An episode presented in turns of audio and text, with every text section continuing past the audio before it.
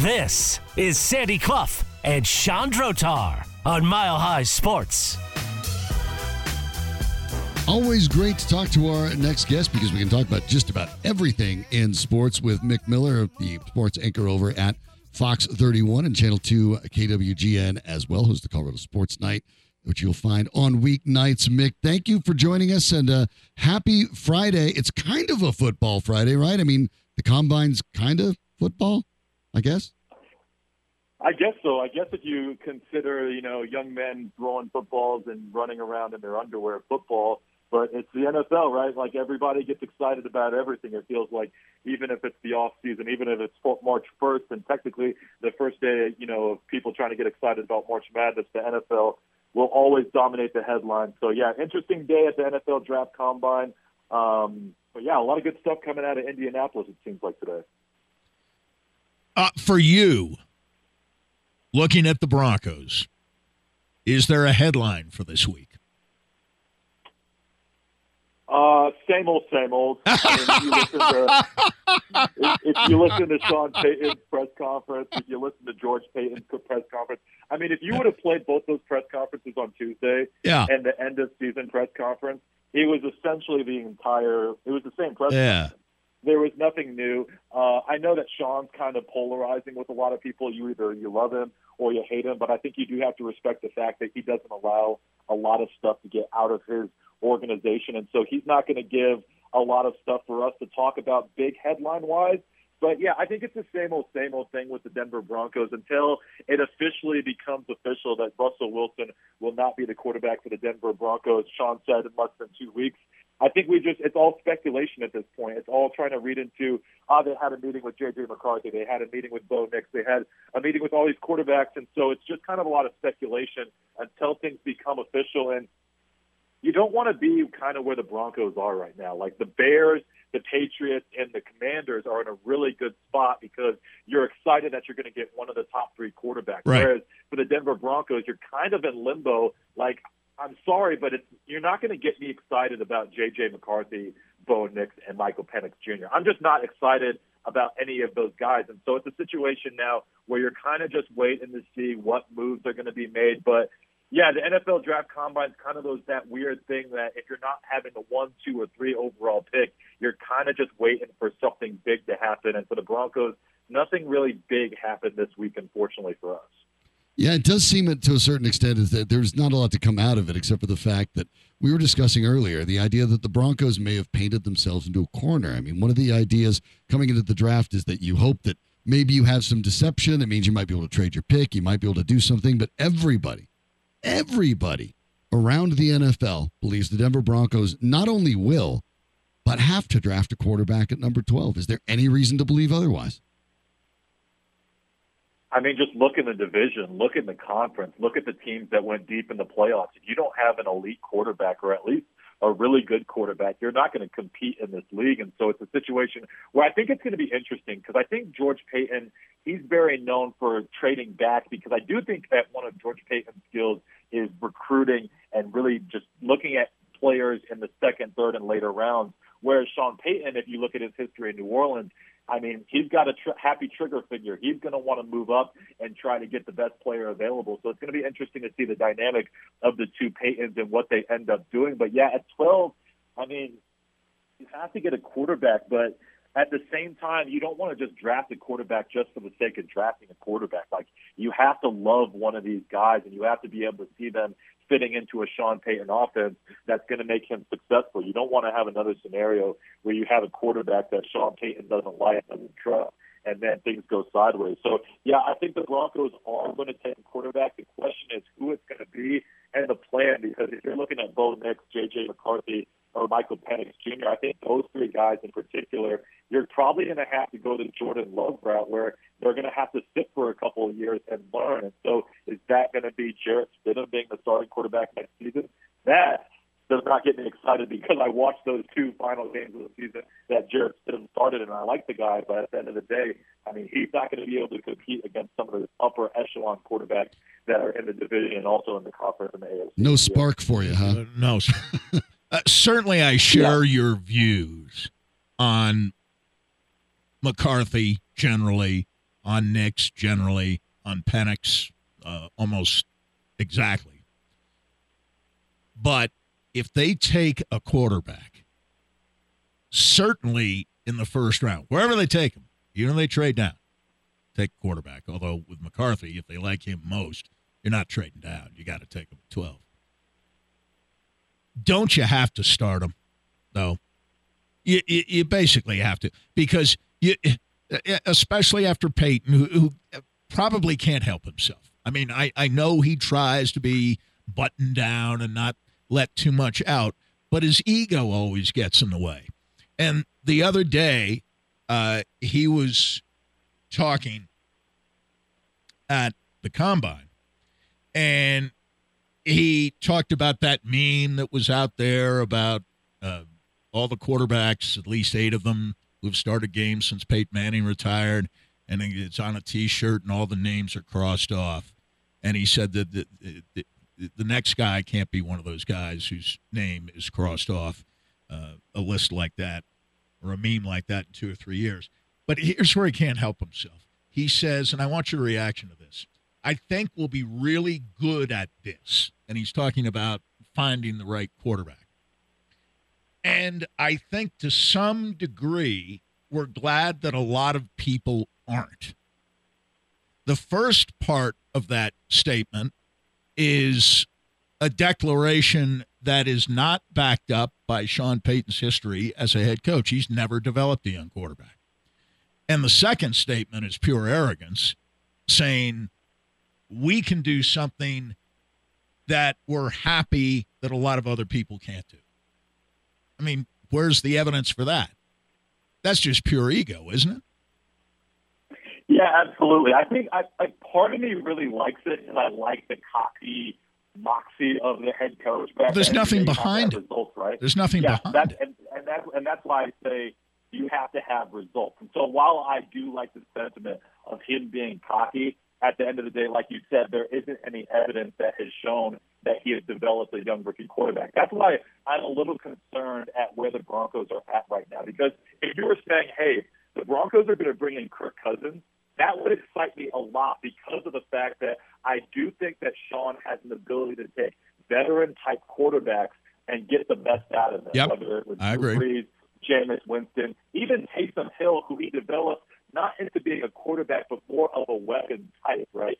However, like you said, I don't know if Sean has patience to deal with a rookie quarterback, patience to develop a rookie quarterback. And so I do think that we're in limbo here. And while I do like the cocky moxie of Sean Payton, it does concern me that he has never done what he's probably going to have to do this offseason and take a rookie quarterback, whether, let's look at McCarthy, for example. Like if you draft J.J. McCarthy, national champion, but if you watched Michigan at all last year, the MVP was Blake Corum because all they did really was run the football. They had a great offensive line. They had a really good running back. If you look at Bo Nix, he does have a lot of experience playing college football. He played what some sixty some games, but he's 24 years old. I mean, he's only a couple years younger than the likes of like a Lamar Jackson. So he is who he is right now. There's there's no chance yeah. that he's going to develop much beyond what he is right now at age 24. I think the same thing with Michael Penix Jr. Right? He right. played a lot of college football due to the injuries that he suffered at Indiana. But again, like there's nothing really special about the guys that they're being projected to pay at quarterback. And if he couldn't make it work with Russell Wilson, I don't know if he's going to make it work with these young rookie quarterbacks that don't have special traits about them because we're talking about the quarterback position because it's most important, right? But let's not ignore the fact that there are a lot of holes in this roster. And so if you just have a mundane kind of bland quarterback, how is that quarterback going to uplift everybody around him? I don't see it happening. And so I do have a little bit of a concern about Sean Payton and a rookie quarterback because I just don't know how that looks and I don't know if it works. We're talking with Myck Miller of Fox 31, and after the Nuggets knock off a very pesky Heat team, and within the second half without Jamal Murray, uh, Michael Malone had an opportunity to talk about the timeline about when Murray might come back from the sprained ankle he suffered, or at least the, the injury he suffered in the ankle after landing on Aaron Gordon's uh, foot. Here's what he said. Well, we'll, see. Obviously, uh, you know, this is a back-to-back, so all, all tomorrow is going to be is meet at the plane, fly to LA, and get ready for the uh, the Lakers. He'll come in. All the other guys will come in and get some kind of treatment, some player development prior to the flight, and we'll see. I had a quick uh, discussion with Steve Short, who heads that group, and um, you know, if there's any hesitancy, then you know he won't play in LA if the ankle's not right. But if he if he feels like no, I can go out there, and, and the question is never can I go play I think, oh, I can play. No, can you play effectively? Because if you're not playing effectively, you're putting everybody else at a disadvantage. So we'll see. And if he if he's not able to play against the Lakers because of the ankle injury, then we'll hopefully get him back for Phoenix a couple days after that. I'm thinking that Phoenix would be maybe even early because we've talked about the Nuggets not needing to uh, worry about it. Michael Malone said just last week that a number one seed is not one of his top two priorities. It's about health would you even bother with Jamal Murray, even if he just feels amazing tomorrow night in, in LA? No, because I think matchups matter in the NBA. If you look at the Los Angeles Lakers, they have his core guard play. Their strength is LeBron James in their front court alongside Anthony Davis. So if you do value these matchups and you do value start winning games, and they're on a five game winning streak right now, Jamal Murray doesn't necessarily have to play for the Denver Nuggets against the Lakers in order for them to be successful and go get a win because Reggie Jackson can do a good job against the Lakers. Now, if you do want to value some of these wins, Phoenix might be a game in which you might want to play them because their front court is their strength. Devin Booker, Kevin Durant, and Bradley Beal. So I don't think necessarily, I think if it's like 50 50 and you're like, yeah, he could go, but then I would take the precaution of being like, nah, just sit out this one. Like, this is a game in LA. We have the best player in the world in Nikola Jokic. Michael Porter Jr. stepped up and had a 30 point double double. Aaron Gordon has proven that he is an elite defender in this league, and so put him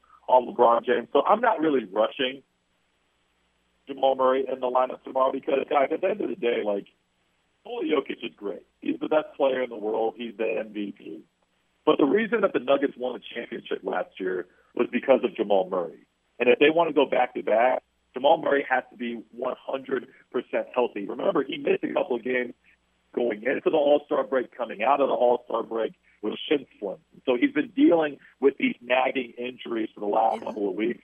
It's very important that when the postseason starts, Jamal Murray's 100%. And so I don't really care about a game on March 2nd in Los Angeles for the Lakers. It doesn't really mean all that much to me. What means the most to me is that when the playoffs are starting, we have the ones who punch of Jamal Murray, Nikola Jokic fully healthy. So if he sits out tomorrow, I have no problem. Uh, I think that's very well said, and you touched on it. That to me, that's the most important uh, factor to consider. That we're not just talking about the sprained ankle; we're talking about a hamstring injury, talking about shin splints. Talking about injuries that can tend to linger uh, if you try to force yourself out there. And it's always Murray's inclination to try to play. And I think he's one of those guys. I think still, I think he's he, he's more understanding of the realities of an entire season, especially given his playoff record. He knows that it's more important to be right for the playoffs. But he's a guy you have to protect from himself sometimes, and just tell him no, you're not playing. Maybe you're not even traveling I, I, you know, I have no idea. I assume he's with the team. We haven't heard otherwise. Yeah, he's traveling. Yeah. Okay, all right, but I, I, I wouldn't play him I, unless you're absolutely sure, and that's not just his decision. That's the doctor's decision. That's a trainer's decision, and to an extent, the head coach's decision. I agree with you. They can find ways to beat the Lakers without Jamal Murray, although he plays some of his best basketball against the Lakers, especially in Crypto.com arena, we've seen that. Uh, I, I want to ask you about the Nuggets generally because it seems to me they're in an almost ideal position. And these last two games have illustrated the point. They were 0 3 against Sacramento under some difficult circumstances. And I understand Sacramento didn't have De'Aaron Fox the other night. But eh, just from a point of view of putting the Kings in their place a little bit. It was probably fairly important that they win that game. They had not played the Heat before last night, and they got the same kind of Heat team that they got the finals last year, a team that just won't go away. And they test your competitive mettle. And the Nuggets, it was kind of an accordion game. They'd build the big lead, and the Heat would make runs, and the, the Nuggets would build the lead back up, and the Heat would make uh, some more runs. And yet, I, I thought at the end of the evening, it was a very satisfying win for the Nuggets, especially since they played most of the game without Murray. He only played 14 minutes. Yeah, I think experience is very valuable in the NBA. If you look at some of the most iconic franchises in the history of the league, the Detroit Pistons had to learn how to beat the Boston Celtics. Once they got that experience, they won back-to-back championships. Michael Jordan and the Bulls had to go through the Pistons, but once Yes, they learned exactly. how to win in Yep. the playoffs and become right. champions, there's this level of experience that you gain, and the Denver Nuggets have that. They, you know, fell in the bubble to the Lakers, and then had to deal with injuries, and then last year finally got the experience. And what I, what gives me hope about the Denver Nuggets against any team in the Western Conference, and there are a couple teams, just two primarily in the East, that would concern me a little bit. But what makes me so confident about the Denver Nuggets team is they return the entire starting five. That doesn't happen a lot in this league. And then if you look at the rotation, which is probably going to be eight or nine players, you return Christian Braun with an extra level of experience. Now you have to replace Jeff Green and Bruce Brown, but what did you upgrade Jeff Green with? Peyton Watson, who's younger, who's a better defender, might be a little bit less of an offensive weapon, but is a great defensive weapon that you can deploy in the playoffs. And then Reggie Jackson, an experienced point guard, is going to replace Bruce Brown. Not as athletic, probably not as great of a defender, but experience talks. And so that was that's what gives me about this team. And it also feels like I don't know if you guys feel this way, but doesn't it feel like the last couple games in particular, they're like tapping into a new level. Like an 82 game schedule is very long, and there are going to be lulls and they're going to be tired. But it feels like coming out of the All Star break, they tapped into a new level that they understand that they have to take the intensity level up another notch going into the playoffs. And so I think that they're in a really good spot right now, especially with the top teams in the Western Conference being young, inexperienced teams that when you get into a seven game series, I don't see anybody in the West taking down this Nuggets team based on the experience that they have and based on the chemistry that they've developed the last couple of years. But the key is going to be what the key has been for this team the last four or five years. Are they healthy? If they're healthy, then I see a smooth ride at least to the NBA Finals, and we'll see what the matchup is over on the Eastern Conference side. Yeah, and I do think we're talking about the most resourceful team in the league. They, have more ways to beat you, and they find those ways uh, than anybody. Uh, that doesn't mean they're necessarily the best team all the time, but they're the most resourceful. They know when it's time to play, and they can. You know, they say you can't turn it on and off, but once you learn how to win, you find more ways to win. And Mike Shanahan always used to talk about that. He said the, the champions are the teams that have the most ways to win. He is Myck Yeah, I mean, oh, pardon me. Go ahead, Myck. Sorry. Just kind of like one thing that really stood out to me is how demoralizing must it be for the rest of the NBA to see Jamal Murray go down with the ankle sprain, and then Michael Porter Jr. goes off for 30 and then 12 or whatever he ended up with. Yeah. Like, yeah. how do you like? How do you want? How do you want the Nuggets to attack you? They can run and gun. They can play in the half court. Aaron Gordon can get 20 and 10. Michael Porter Jr. can get 30 and 10. Nikola Jokic can do whatever he wants. Like, I just think that they can beat you in so many different ways, and that's definitely demoralizing if you're the rest of the NBA trying to figure out how to beat this. And it might be a big statement tomorrow if they were to knock off the Lakers without Murray. That may be another one. Pile it on as they're on national TV an awful lot over the next handful of games. He is Myck Miller from Fox 31. Make sure you follow him on social at Myck Miller. That's M Y C K for all of the latest. Always good to talk to you, Myck. Really appreciate it. Have a wonderful, uh, pleasant, apparently, weekend on tap in Colorado. Thanks. Appreciate it, guys. Always enjoy talking with you. Have a good weekend. All right. Thanks so much, Myck Miller, joining us. And uh, the the discussion that you two are having, I think, is, is a big part of it. Tomorrow will be interesting. We'll talk a little bit more about it later in the program. But LeBron James is going to be the first player ever to get 40,000 points. He's nine points short. He's going to get nine points. LeBron James, I believe, in his career has only scored single digits twice in his entire career. So uh, likely to go ahead and, and get that. And it'll be a big moment in LA. You know, again, probably stop the game or do something like that. Who knows? It, it, it's going to be a another opportunity for the Nuggets because I think you hit it on the head at the beginning of the show. If the Nuggets lose this game tomorrow, especially without Jamal Murray, so what? Nobody's going to think any less. It's not going to matter. But if they win, mm, that's a statement. And in a game in which Jamal Murray was looking good, then goes out, then Michael Porter goes off for 30, while Kentavious Caldwell Pope chips in 18, and Nikola Jokic, had he needed to, could have turned up the offensive side of his game as well, even against a good defender in Bam, Bam Adebayo. You're right. They just have more abilities to beat you as long as they're healthy. That's the trick. And that is job number one for Michael Malone going forward. A terrific, if you are a basketball fan, this is a good weekend. Tomorrow, tomorrow alone in college basketball, there are five matchups of top 25 teams on the men's side. Five just tomorrow. And of course, big weekends coming up for the Rams and the Buffaloes as they try to make the March Madness tournament. We'll talk more about both of them next on Mile High Sports.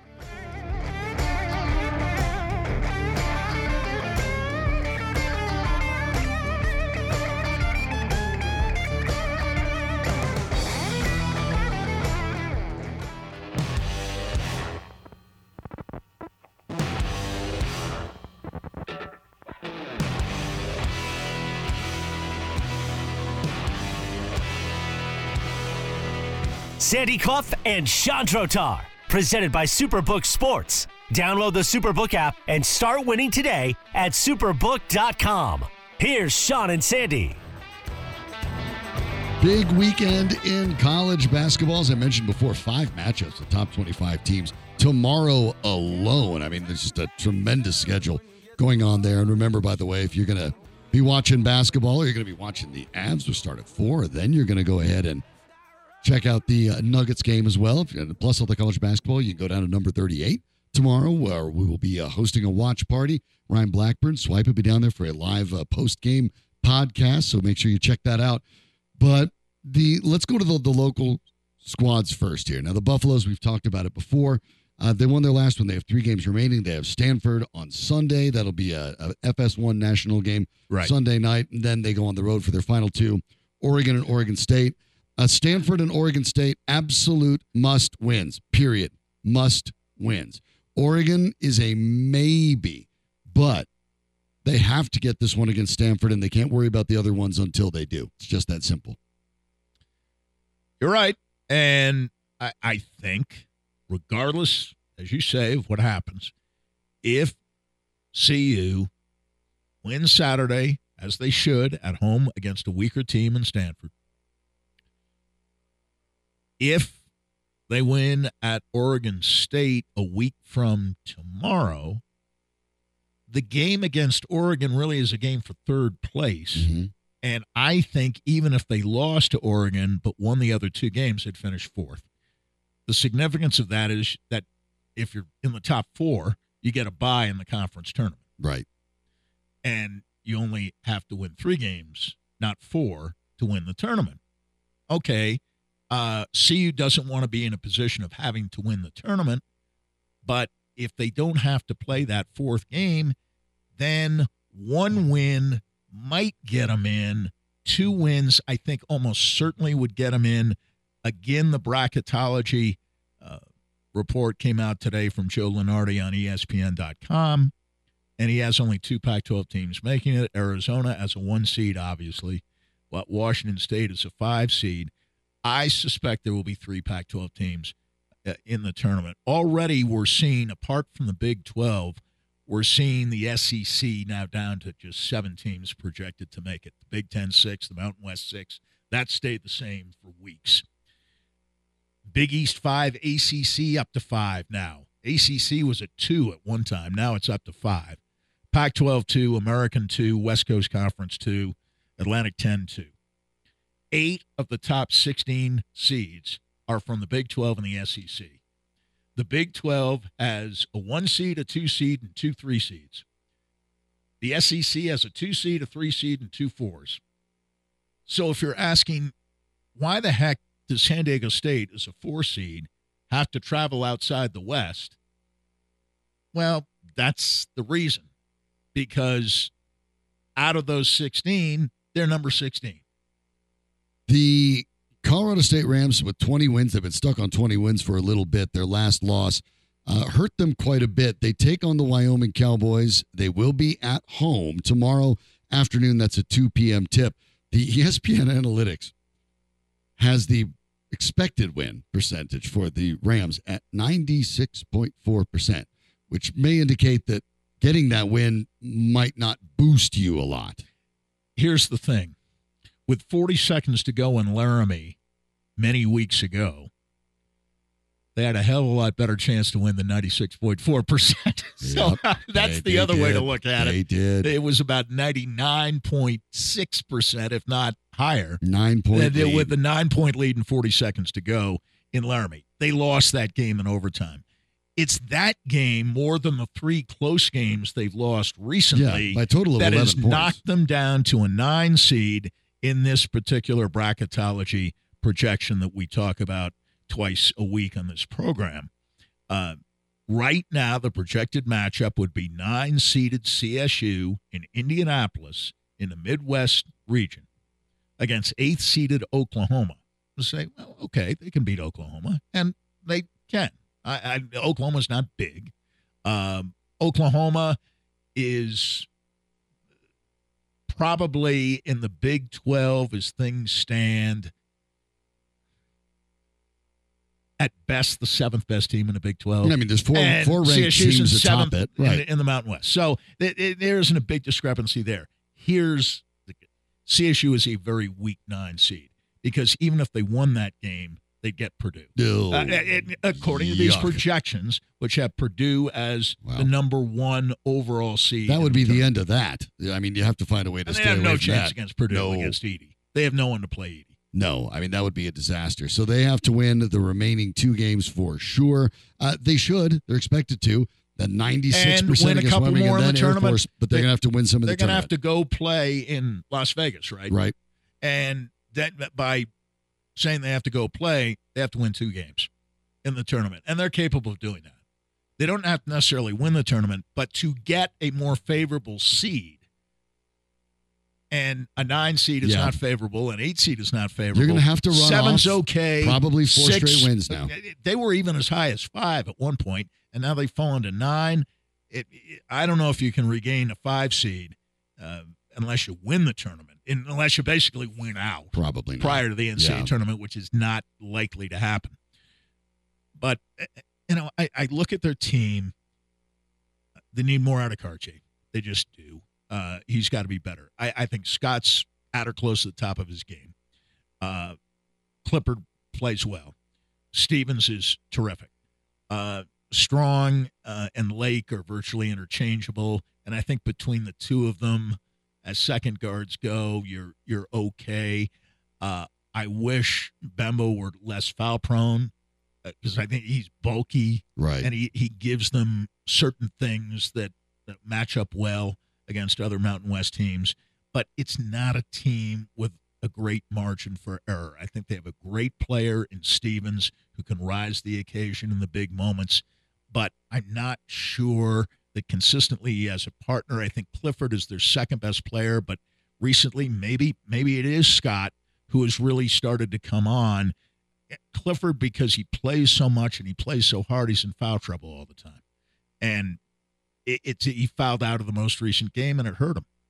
Well, it hurt him. He might have been the guy who perhaps would have defended uh, the shooter a little more closely on that mid-court shot that beat him the other night, The but he wasn't in the game. challenge when you're talking about the conference standings too, because when you're when you're looking at that at this point right now, you know Utah State and Boise State are tied atop at 11 and four. San Diego State at 11 and five. But you have five teams with 10 conference wins, and then you have New Mexico at six and the Rams at, at eight and eight at seven.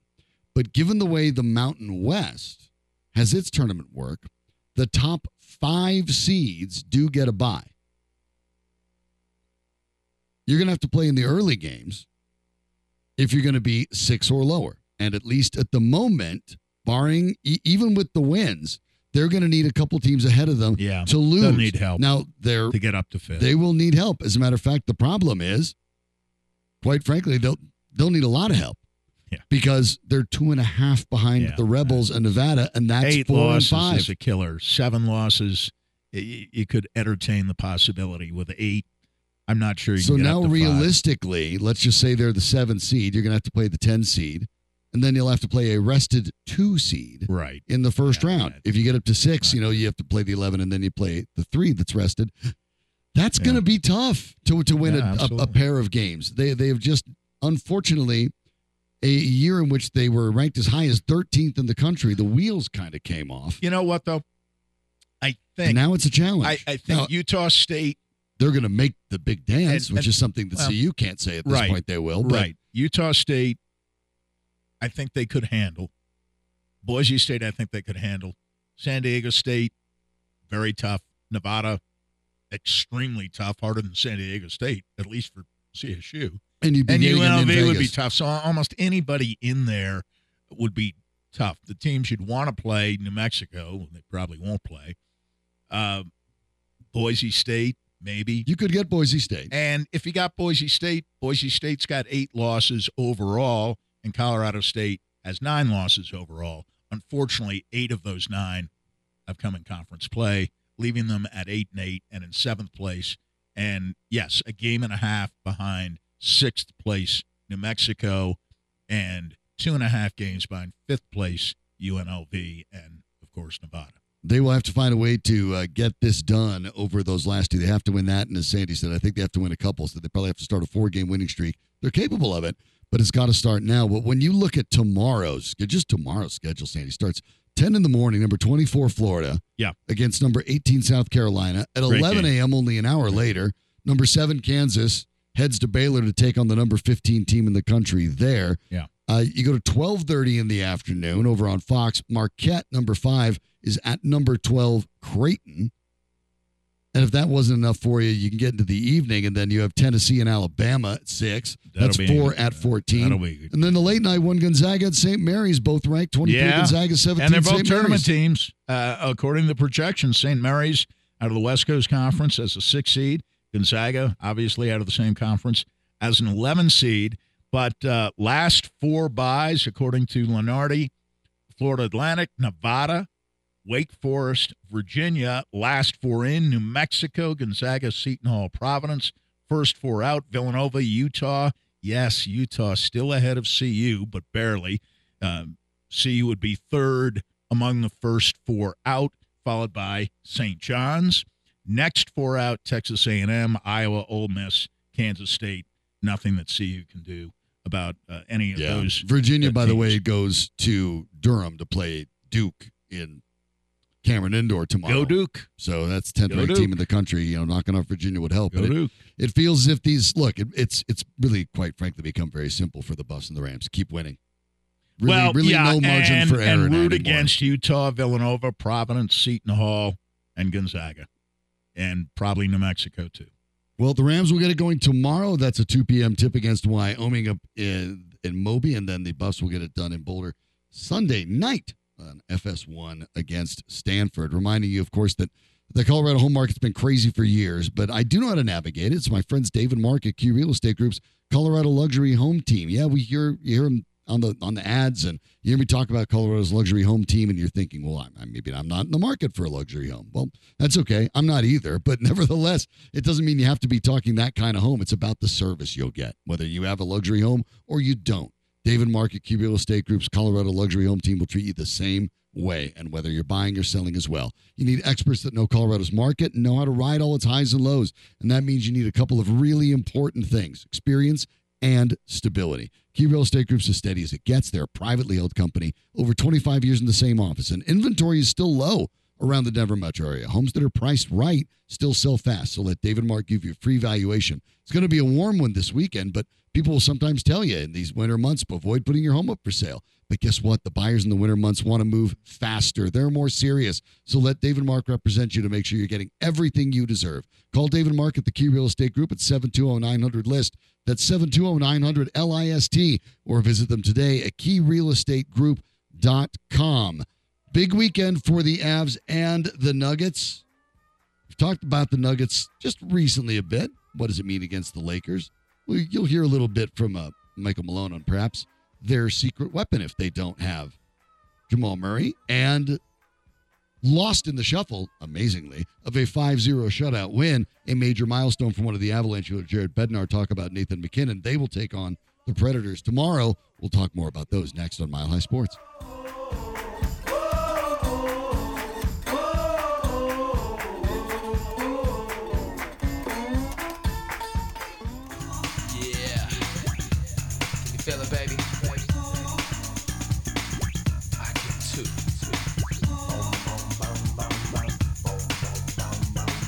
This is Sandy Clough and Shawn Drotar on Mile High Sports.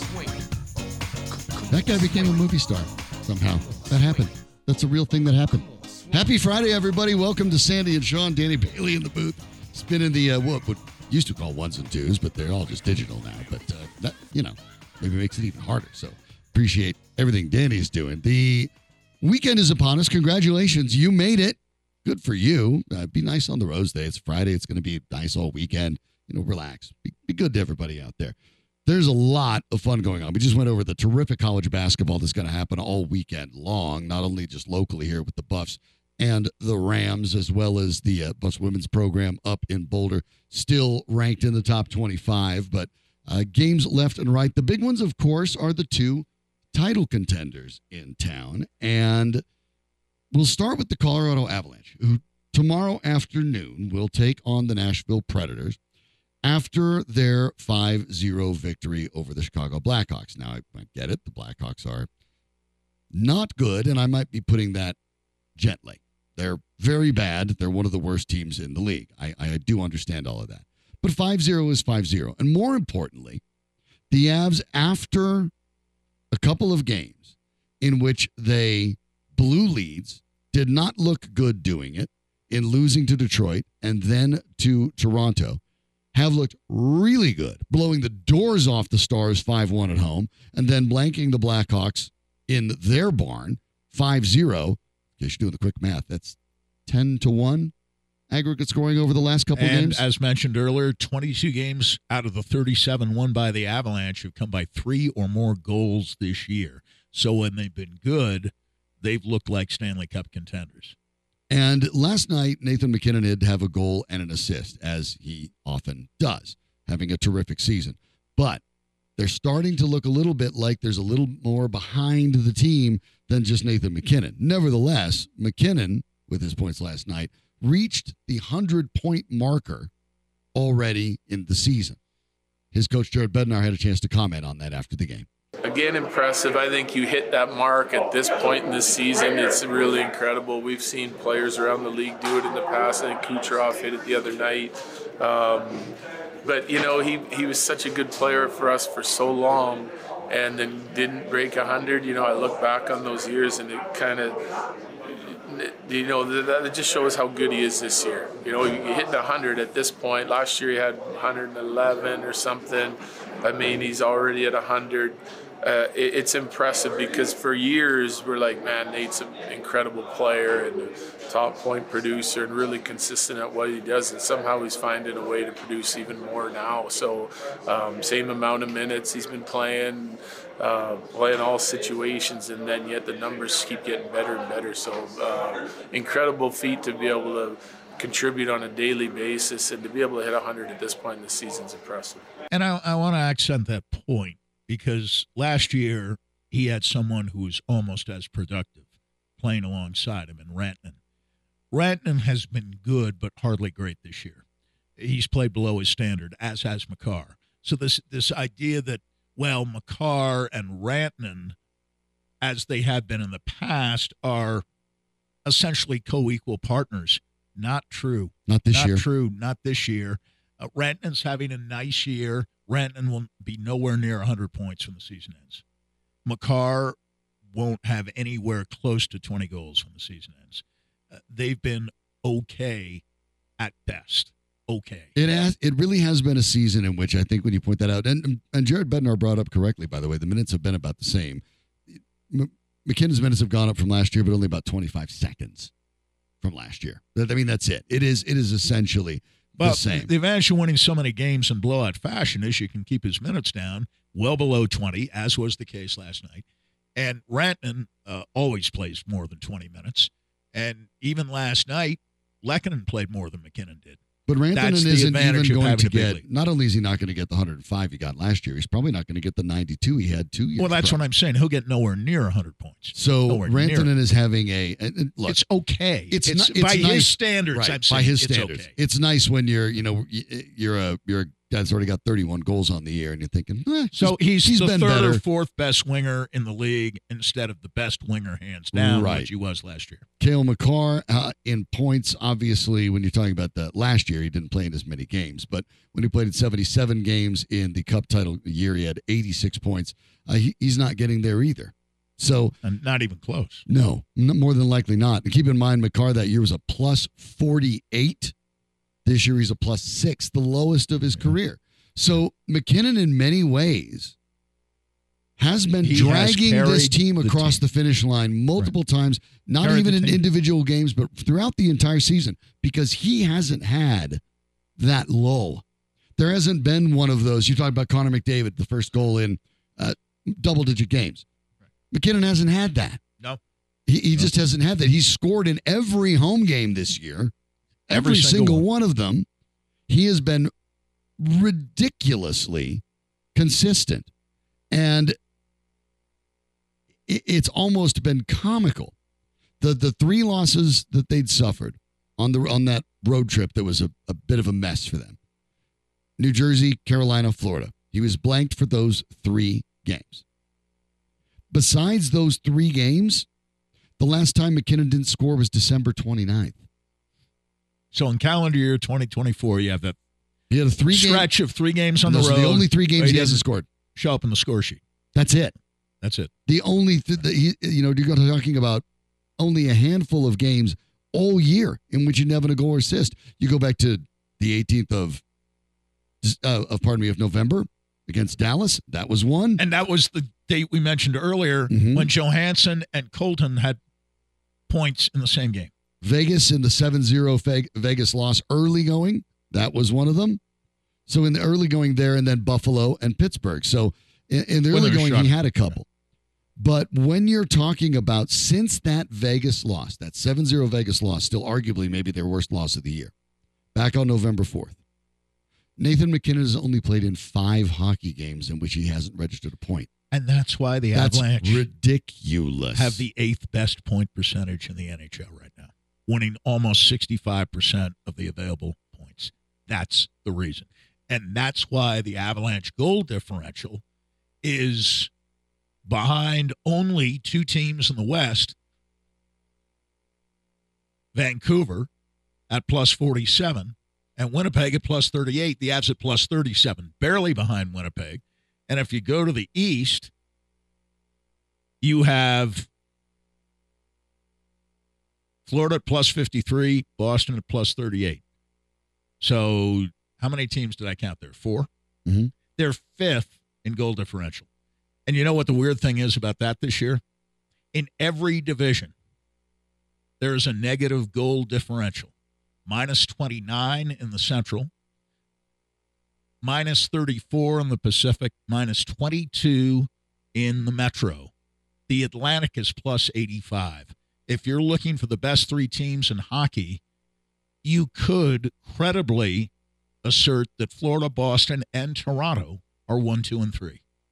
Now, you get an argument on that, but you know, you might look at the Rangers, you might look at Vancouver, you might look at Winnipeg, but I, I even Detroit is only four points behind Toronto for third place. That that division is so much stronger than the other three. I've never seen a league with four divisions in which three weren't very good and one was great It's a little topsy dominating for the sure. league. The current Hart Trophy odds in Vegas, Nathan MacKinnon is the number two, just barely behind Auston Matthews, who's plus 195, MacKinnon plus 215. You know what?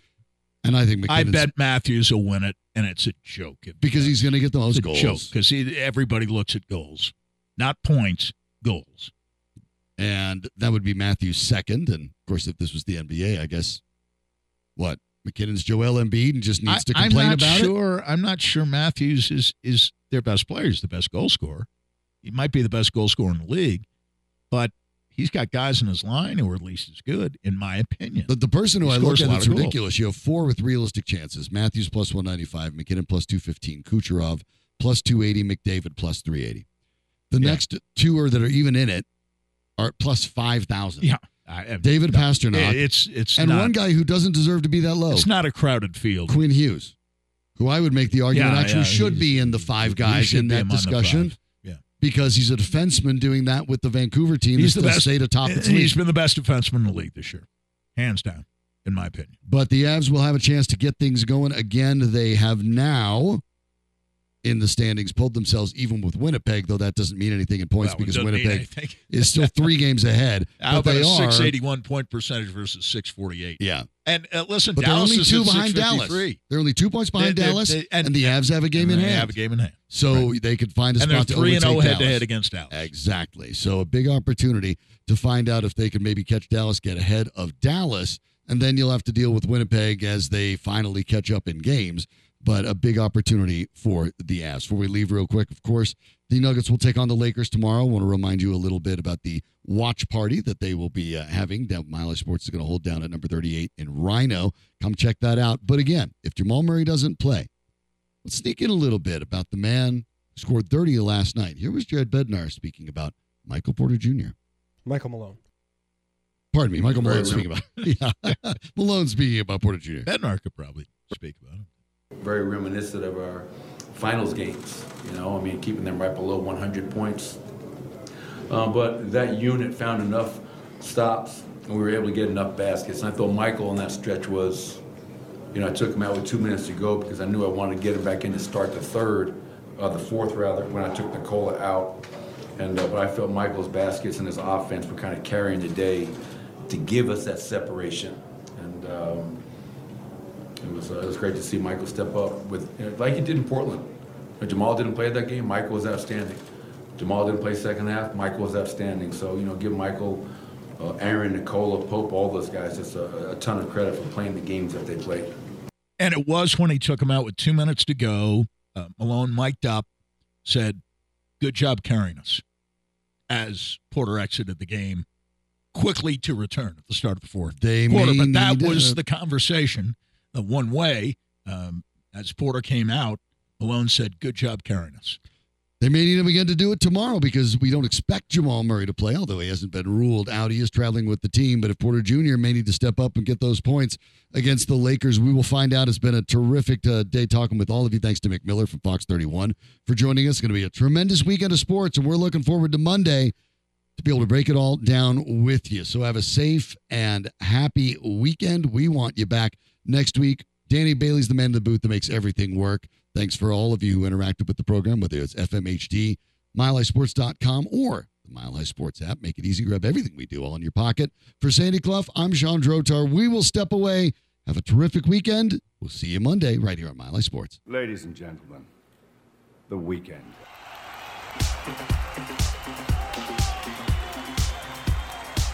I saw the fire in your eyes.